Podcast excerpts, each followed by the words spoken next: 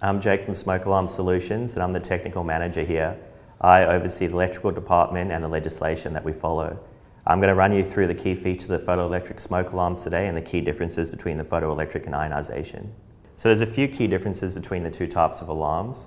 Since the 1st of January 2017, it's mandatory to have photoelectric smoke alarms, and this is just due to the operating principles and the reliability from them over the ionisation smoke alarms.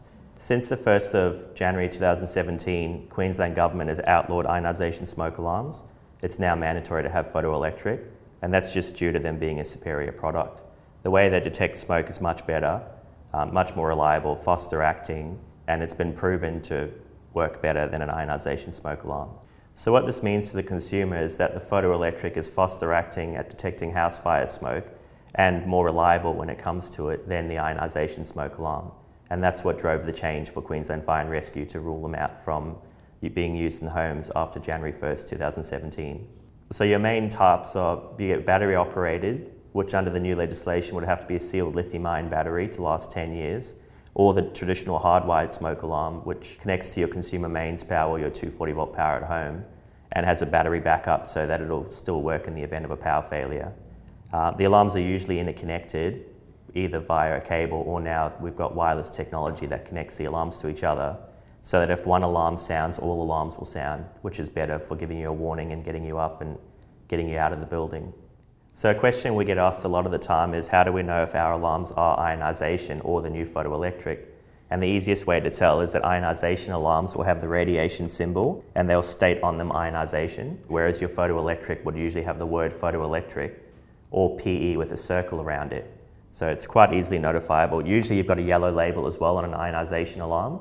So it's more of a visual way of determining what alarm you've got. So under the new 2022 legislation that's coming out, it does require all alarms to be interconnected to each other. So that would mean that you would have to have interconnection either wired or wirelessly between all alarms in the property. So there are cheaper brands on the market that some people do source, but there are things to look out for. You want to make sure that it is an Australian certified smoke alarm and generally the safest way is to make sure it's ActivFire listed, which is a scheme the government brought out that ensures that the smoke alarms have got their certificate of conformity to the Australian standards. So generally you can find the ActivFire symbol on most smoke alarms or the AS standard 3786 which indicates it is an Australian standard smoke alarm and suitable for use. So equally as important as making sure that the alarm does meet the Australian standards is making sure that it's installed by someone who's qualified to do so and understands the legislative requirements. So there are very specific locations now moving forward with the legislation um, that need to be met, exclusion zones and areas. Um, got to make sure you cover your bedroom exit points, you've got to have bedroom alarms all interconnected. There's exclusion zones from things like fans and lights to avoid electrical interference and dead air space, which is a big issue with smoke alarms and affects the performance. So you want to make sure you do use a reputable person to install these alarms. If it does involve electrical work, they have to have an electrical contracting license, which ensures they have got the training and that they've got the public liability insurance to back up their work as well. So at Smoke Alarm Solutions, smoke alarms are what we do, it's what we specialise in and we're here to help. If you do have any technical questions or need any help with the legislation or the requirements, we're more than happy to help.